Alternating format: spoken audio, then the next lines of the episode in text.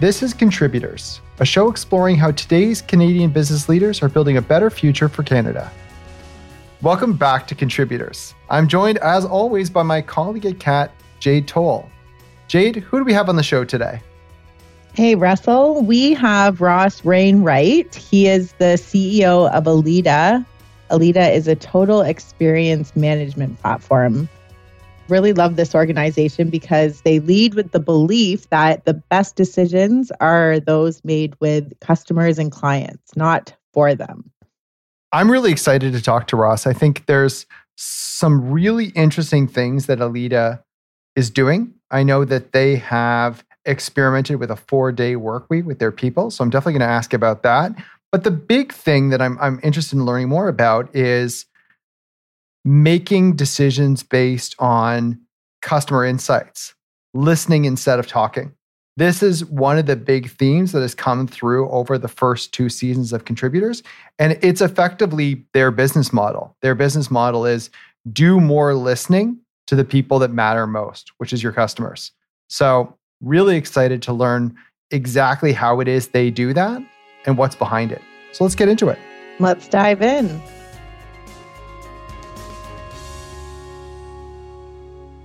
So, Ross, welcome to the show. Thank you. It's great to be here. Thanks for the opportunity, Russell. It's great to have you. Why don't we open with you just telling us a little bit about yourself in your own words? I'm a very proud Canadian uh, based here in Toronto. I spent 20 years in the United States. So perhaps in some ways the Canadians think I sound like an American and the Americans think I sound like a Canadian. But I've spent 33 years in technology. I actually came back to Canada in 2020 in the middle of the pandemic to uh, to lead Alida. I, I'm just eh, I'm so happy to be back. If you've heard the show before, you know that we're all about Canada and we're all about making Canada better. Uh, I do have a confession to make though, which I've never made on the show, which is I'm a dual citizen. And I understand that you're a dual citizen. Is that correct? I am. I carry two passports, but at the end of the day, I'm a Canadian kid. So and and very proud and and and and thrilled with the obviously the the place you put on uh, Canadian culture. We're I always say we're not a perfect country, but it's we're a pretty good one on the global stage. We're a very good one. I want to talk a little bit more about that what did you learn from living in America and becoming an American? Because I think that's an experience that not every Canadian CEO has. And, and I suspect there's value in that. You know, the, the market is so big, Russell. You know, I, I think it, it, it, it kind of takes courage, right? Because we have to get out, out of our comfort zone. For me, it took a lot of luck, right place at the right time. Americans are, as a culture, they're so focused on winning all the time and they do it through a, a super hard work ethic, but also being very courageous. And I think some of those values I think really apply uh, and can be applied to the the Canadian market and leading a Canadian company, provided you do it with authenticity and empathy. At the end of the day, living in America, becoming an American, I feel like you probably developed a, a deeper understanding of Canada's strengths. So what what did what were those? During the pandemic, there were more jobs generated in Toronto and Vancouver and in Montreal than Silicon Valley and Austin, Texas combined, surprisingly enough. So we've become a force in the market. And but 20 years ago it didn't exist, but today it's just an amazing place to build a career. You know, I credit the Canadian government and the provincial governments. Our our business is split between uh, British Columbia and Ontario, and our immigration policy and you know how welcoming we are to bringing uh, people into our country that have amazing skills and amazing passion and work ethic. You know, we have a lot of new Canadians that find their way into our company, and you know, when you when you blend that with folks that have you know grown up in Toronto or grown up in Vancouver, it just makes for a, an amazing culture. I think we need to be courageous. I think we need to be bold. I think we got to think global and think big for our companies, for our customers, because we've got a lot of, a lot to be proud of. So that's a perfect segue to tell us about your company. We're a 23 year old startup, uh, Russell. We um, Vision Critical was founded in 2000. So we provide software that helps our customers to really understand what's in the hearts and minds of their customers. We do it through the power of what we call community. you know everybody wants to be community is a powerful thing in life rather whether it's your your hockey community or the community you live in or the community where you vacation you know community is how you belong and how it's it's how you learn and we leverage the customer experience space in a very different way than our competitors by really celebrating community the way I understand your product is really this idea of embedding the voice of the customer in the corporate decision making process. It, it, it's so that you're not making you know customer focused decisions based on your own hunches or what you think would work for them, but really their experience, what they need, how they intend to use your product or service along those lines. So I'm wondering, is there a reason you think that this is more important than ever right now for Canada and for Canadian businesses? When I talk to C level executives across Canada, the two things that they will continue to invest in are cybersecurity and customer experience software, customer experience management software. The, the market is so dynamic right now and and there are headwinds. I don't know if we're in a recession. Maybe by the time we claim we're in a recession, we will have been in it for six months. I, we're certainly, I think, in some ways in a tech recession. Obviously, it's it's it's it's horrible to see the downsizing. But I think what's interesting right now is that you can't afford not to get it right the first time. Whether you're building product or servicing your customers, and your customers' needs, their sentiments are changing every single day. So we talk about time to insights or the importance of how quickly you can get to the heart of the matter as you build a product or as you evolve your your brand or your customer experience. And I think that this is the the right technology at the right time to help companies during a tougher economic or environment, right? You know, budgets are tight. But the one thing you can't avoid, you have to keep servicing your customers. So get it right the first time. And it's not just the market basket of Canadian customers. Let's think about it in the context of what does Gen Z, Gen Y, versus baby boomers want men versus women, different nationalities, different cultures, different locations. Our, our AI driven engine really helps to not just get into the hearts and minds of the customers that matter the most, but but then package it up for the demographic that that is most important, whether it be the young kids, whether it be you know my kids in their late 20s, the millennials, or whether it be the baby boomers. And then think about it around gender and culture. And our technology is really designed to provide that feedback in a segmented format through these the power of these communities. I read that you said you believe that the best business decisions in the world are made with customers but not for customers. What does that mean to you? This really touches on this concept of empathy. If we put the customer in the heart of how we want to run our business and really listen to them, good things will happen. If you listen, they will tell you.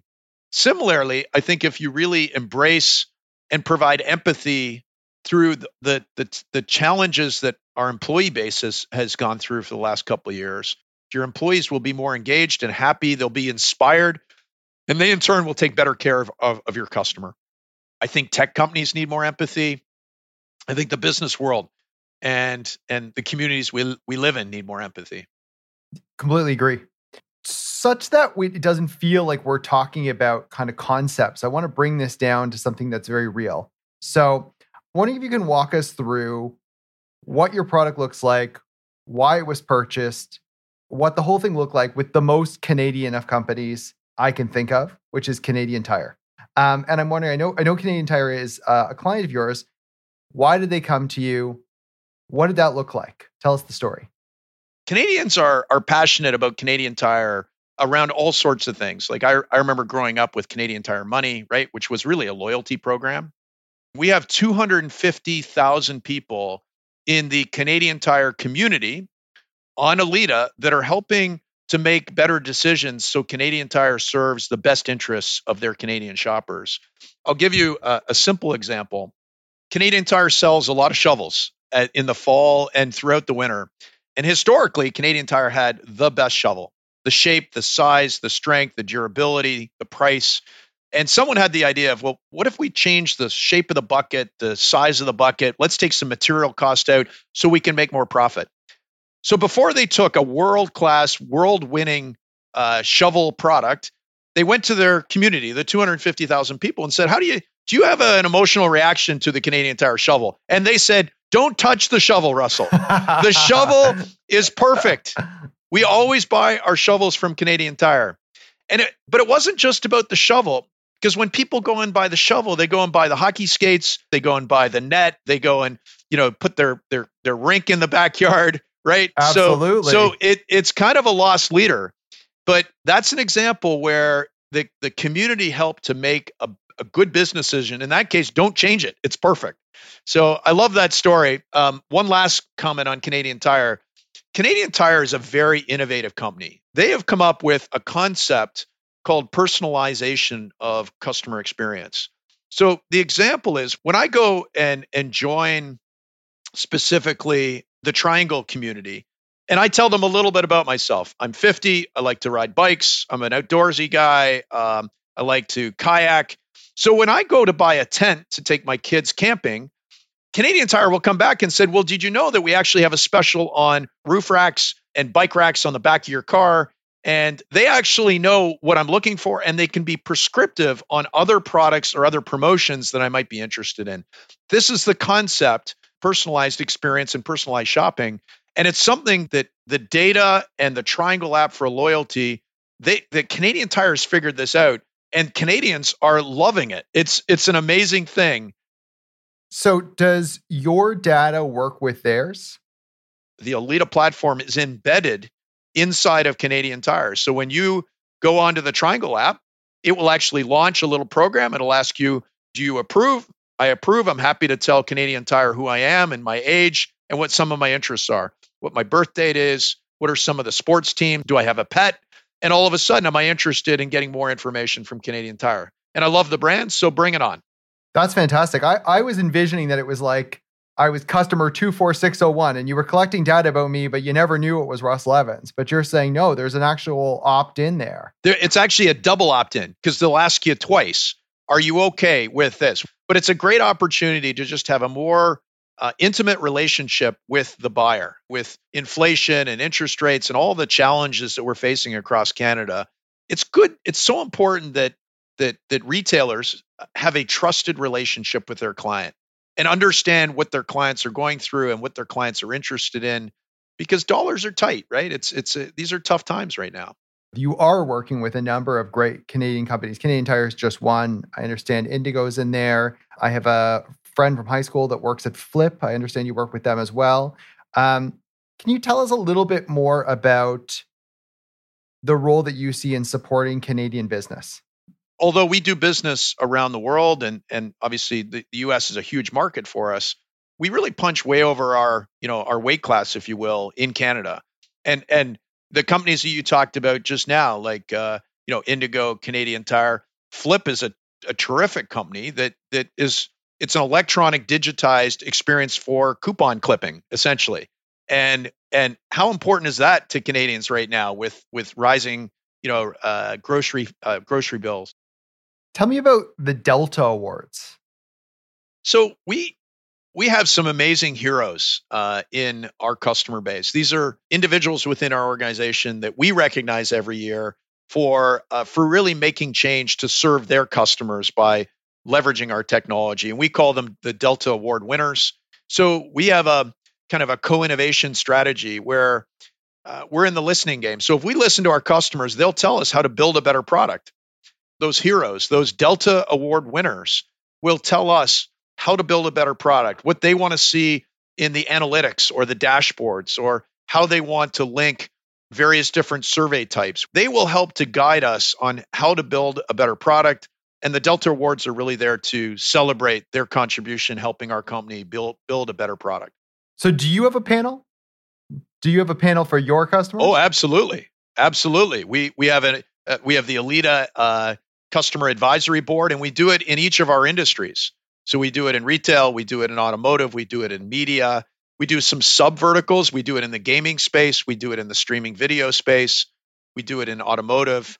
And um, no, we we we have customer advisory boards all the time just to understand how to build a better solution and how it's about providing competitive advantage. right? It's how do I give my customers a, a competitive advantage so they can win in their markets? And that's 100% at what we're focused on. What are some of the hurdles that you hear from the corporate clients that you work with in terms of what's impeding them from being able to listen to their customers? So we believe today that only a quarter of the feedback that is pulled together is actually put into action. It goes and actually helps to make a business decision. So most you know how we get a survey for everything we do. You go to a restaurant, you get a survey. You go and you go and get your your oil changed on your car and you get a survey. I think there's survey fatigue at the end of the day.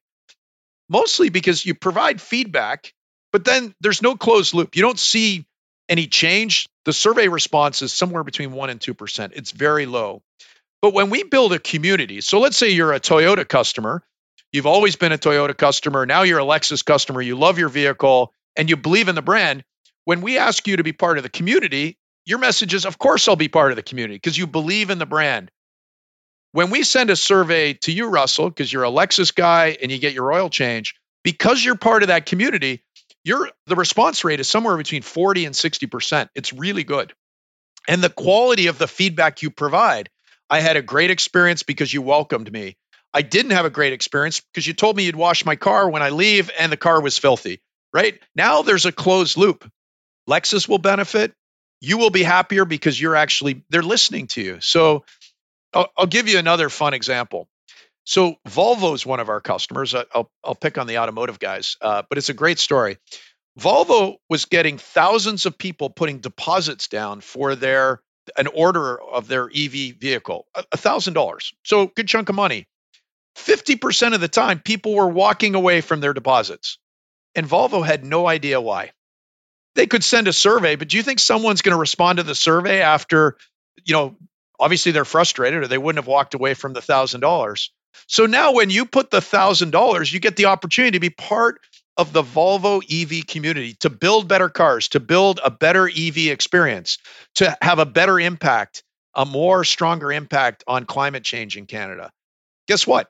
Everybody signs up and everybody engages. And guess what? The $1,000 turns into a, a, a sold vehicle for Volvo. Why were they walking away from the thousand dollars? You can't leave us hanging on that. They they didn't know they didn't know because there was no way they had no way to get a response from them. You know, obviously they bought another vehicle, maybe it was time, maybe it was price, but the problem is they didn't know. And then the other question is not only why did you walk away, but are you already a Volvo client? If you're walking away and you're already a Volvo client, that's a huge problem, isn't it? So there could be people listening today who think, you know, this sounds amazing but it does sound a little bit like preaching to the converted. Is there a risk that the people that join the panel uh, fall victim to a self selection bias?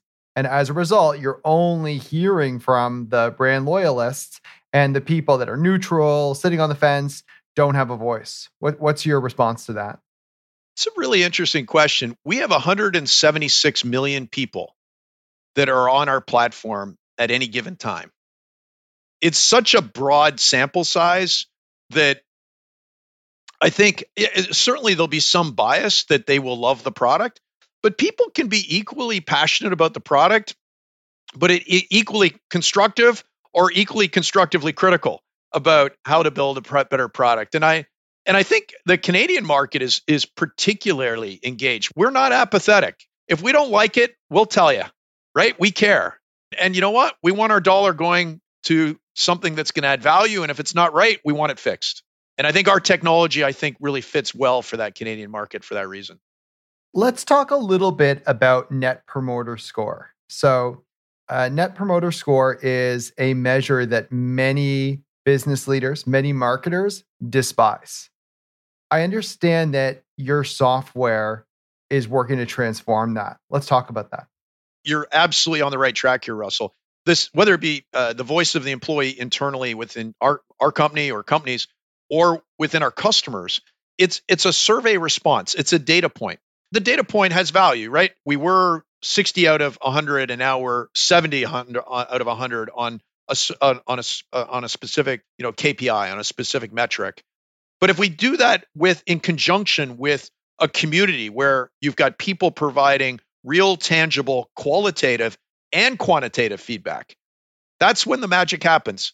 My score is too low. I've got a problem. Let's go listen to our customers to go figure out how to build a better online retail e commerce experience. We're dropping too many carts on products that we're looking to buy. We know they're dropping them. We know the net promoter score is lousy. Now let's go find, understand the why behind it. And we do that through community. So let's talk a little bit about your people. Uh, Alida has been consistently recognized as one of the best places to work in Canada since your arrival in 2019. Uh, I also read in a Forbes article that you were quoted saying you think the companies need to make their values the north star of everything of everything they do. So, want to know a little bit about your values, and then what does that look like in in interactions with your staff? You know, first of all, we have a no jerk policy at the end of the day. You know, if if leaders aren't smart enough to go figure out how to meet their employees where they are to inspire them, you you still have to hold people accountable to do their job. But uh, I think leaders need to be progressive and they need to recognize who their employees are and they've got to find a way to meet them where they are. So I'll give you an example. During the pandemic, I could see the I could see manifestations of mental health challenges, right? I I thought about, you know, a, a couple with two young kids in a 800 square foot condo in Vancouver or Toronto. Many families are in that situation. Um, and I could see the stress levels rising. So we decided to do something bold and we decided to roll out last summer a pilot in July and August around what we call the four day work week. We basically gave them a three day weekend. Now, when I started my career, maybe the same for you, Russell, if someone said to me, I'm going to have a long weekend every weekend for the summer, I would say I, I wouldn't believe it, right? like it's no way. So there were a couple of conditions, right? First of all, we we had to make sure that we were helping them get better work life balance and be happier. I, I was pretty sure we were going to be successful on that one. But we also had to run the business, right? We still had to get our work done. So we ended up rolling out the program. It's now a permanent part of our culture. So our benefits package, we call it Summer Fridays. The work still has to be done, but it's about the empowerment. What I learned about this process, what the employees were most excited about was that we trusted them, that I empowered them to get their work done. The day you should trust your employees, the day you hire them. Otherwise, don't hire them, right? Yeah. It was a really interesting learning for me that the power of trust, that intersection of trust and, and empowerment, is uh, is the secret sauce to building great culture. And we today we have a 96% what we call employee happiness score. Are you happy or very happy working at Alida? But we have to keep working on it. You can't rest on your laurels. So we rolled out the four day work week rolled into summer Fridays, and now we have something called Alida Empowerment with unlimited vacation, which uh, everybody, uh, all companies, I think, should be considering, as well as a concept called uh, No Meeting Fridays. The idea is rather than on Friday having you know Zoom calls from eight in the morning to five, what if we did no internal meetings? Just talk to your customers or or or work on some some some development that you have. And I think the employees really love that. Just having again, more empowerment, but more flexibility just to have an opportunity to breathe. So, are you listening to your employees the same way that you're listening to your customers? How does that work? Precisely. It's exactly the same. We do a, a quarterly pulse survey. Uh, we rolled a, a, a, pretty interesting program around uh, diversity and inclusion. It was really interesting because I, I realized I had a lot of work to do in the area of DE and I. You know it you're not going to move the needle unless you consciously as a as a ceo or as a senior executive are committed to make change. And what i learned was a, a little tip. Ergs are really cool and erg is an em- employee resource group. So we have one black lives matter we have another erg group around lgbtq plus we have a, a, a new erg that we just rolled out for expecting moms yeah I, I love those groups and and that perfecting that model allows you to create more and more groups as the need arises. This leads perfectly into Marathon for Talent. So, this is one of the themes that has come up on contributors as we've talked to CEOs is everyone is feeling the same pressure around talent retention, talent recruitment and you know, we've we've come to refer to this as the marathon for talent because we think it's not a temporary measure, but it's really a, a permanent rebalancing. What what do you see about that and what are you doing about that? I think as as a management team, we have to lead with culture. And it has to be authentic. You can't fake it, right? You have to build great culture and if you if you don't have good culture, you got to fix it. And to people employees out there that are looking, you know, to we're all looking to build our career, we want to make more money. Don't make a decision unless the culture fits you at the end of the day. You have to do what you love is my advice. And I think that that intersection if if companies really celebrate culture you've got to pay a competitive buck. I get that. Uh, we do, uh, fortunately. But if you celebrate culture, you build great culture, you hire great people, you build a great community within your company, then I think good things happen at the end of the day. The the great resignation, I think they're calling it, was that was a tough and and some of the spiraling uh, increases of salaries, some of them needed to happen, but I I worry that some of those increased salaries are now part of the layoffs that we're seeing in tech right now fortunately, we we didn't do that. We you know we we kind of kept to our knitting during the pandemic, but uh, and we've been able to. We're a profitable company, and I'm uh, and a growth company. I think you just got to do the right things every day. Put your customer in the center of what you do, and wrap your employees and celebrate your employees to take the best care of your customers, and the rest will take care of itself. Do you see that being customer centric as a business helps with employee retention and employee recruitment? Do do do, do your employees want to work for a business that's customer centric? And if so, why? It's interesting. I think three years ago when I cho- when I joined the company, we were kind of an employee centric company. The customers were there, but they weren't the center.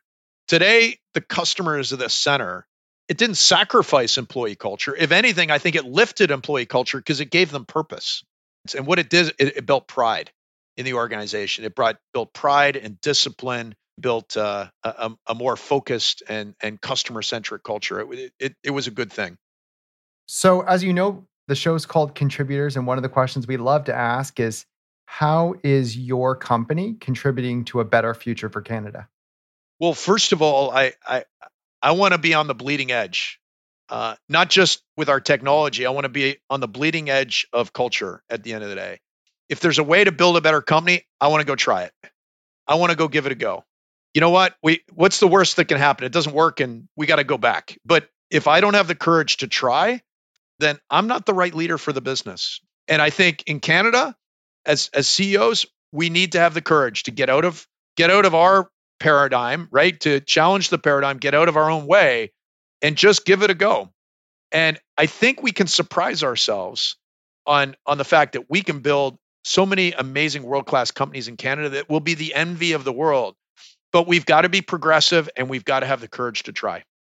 Another question that we love to ask is a question I like to call the secret sauce question. And this is uh, a question often that is informed by research that I do. So I'll call people that I know at that company or I'll call people who know that CEO and I'll say, what is this individual's secret sauce? What is Ross's secret sauce as a leader? You know, I think, um, you know, I always say that it's it's a privilege to lead companies. You're here to serve your customer, inspire your employees. Be be positive. Life is short. Have fun. If you don't if you're not having fun, don't do something else. You know, I'm I'm a an eternal optimistic person at the end of the day. Um, I'm competitive too. I like to win. Um, and I, I I think in life you don't want to take you don't want to take yourself too seriously. We're just selling software here, right? There's no there's no famine. There's no like at the end of the day, we're just we're just trying to build a great company and um, and i think if if if you if you're authentic and for me you know just just love what you do and and be positive and go and inspire some amazing technology with some amazing customers in an amazing market maybe that's a little bit about our secret sauce through the power of community the foundation of customer experience so how can our listeners learn more about alida so if you go to www.alida.com uh, you can learn about our customers. You can learn about our career page. We are hiring. You can hear about our values, uh, our story. You know, I, I think the best stories are, are our customer stories, but, uh, or give us a call. I'd love to hear from you. Thank you so much for being on the show today, Ross. It's been a pleasure, Russell. Thanks for the time. Very interesting conversation, Russell. What did you think? Yeah, I loved it. I think for me, what really, really came through loud and clear was the focus on listening. So that to me was the common thread in everything that Ross talked about. Listening to customers. And, and I think the best example was that Canadian Tire shovel example he shared, but also listening just as intently to your employees. And that's where some of the, the amazing work of those employee resource groups came out. That is where uh, the inspiration for the four day work week trial that they did. And, and just the fact that the way in which they're listening is ongoing. So it's not just kind of a one off focus group, but it's staying in touch with their employees over time. The, the other thing I wanted to say about listening is there's something intrinsically humble about it because it says, you know, we don't have all the answers. We need your help. We need your insights. And it says that to both customers and employees. And just as Ross said, there is power in vulnerability. And a company that focuses on listening rather than talking is a company that's being vulnerable. And finally, there's something really Canadian about it. There's something really Canadian about saying, we don't have all the answers. We need your help. We need your insights. So for me, when I think about they're going to be exporting this, they've got $60 million of funds to export their business to other countries around the world. That that's phenomenal. And to me, that is them sharing the best of Canada. Really great points, Russell. It, it's hard for me to follow that actually. But what I will add, and, and what you've made me think of listening, is that what Ross had made clear is one of the key challenges employers are having is that they may be listening, but then there's this idea of survey fatigue, right? They're listening, but then they're not closing the loop. And of course, customers, clients, whoever are wondering what's going on, what's happening to the feedback. And so they're probably likely to not share as much feedback. So I love where Ross talked about Alida's customer advisory board to really solicit some of that more qualitative feedback on what's going on. It's something we do at CAAT Pension Plan too to ensure you're getting uh, that high quality feedback, but also closing the loop and saying, here's what we're doing with that feedback, and here's how we've expanded our services, you know, innovated our products, and, and whatever else. That's an excellent point. I want to say, I think that survey fatigue is actually a myth. I think the fatigue is around filling out survey after survey and never hearing back what is going to change as a result of providing your feedback. I think once you do those surveys a couple of times and you don't hear back, then you start to feel like this is an empty exercise. But I think if it Yeah, you don't trust the brand. Yeah, but if it, if it feels like a conversation and it feels like a conversation in which your feedback is being actioned, that's actually quite a rewarding feedback loop. And I think that's the opposite of, of survey fatigue. Great point. So, Jade, I think we also have some exciting news to share. Is that right? That is right. So, we actually just launched our first ebook from contributors episodes. It's called Lessons from the Leaders, and it features stories and wisdom from our past contributors guests like Victor Dodig of CIBC, Dr. Susan Black of the Conference Board of Canada, and even our very own Derek Dobson at CAAT Pension Plan. Fantastic. Where can our listeners find this ebook? We have it available on contributorspodcast.ca, and we also have it linked right in the show notes for our listeners. It's really good. It's really valuable insights. And uh, thank you to you, Jade, and the team for putting it together. And to our listeners, go and download it now. It will be worth your while. And in the meantime, thanks for listening, and please come back for our next episode. Thank you for listening to Contributors, the podcast for Canadian leaders. We hope you'll take away some valuable insights and lessons from today's conversation. To help us reach even more listeners, please subscribe, rate, and review contributors on Apple Podcasts. If you'd like to learn more about CAAT, visit us at caatpension.ca.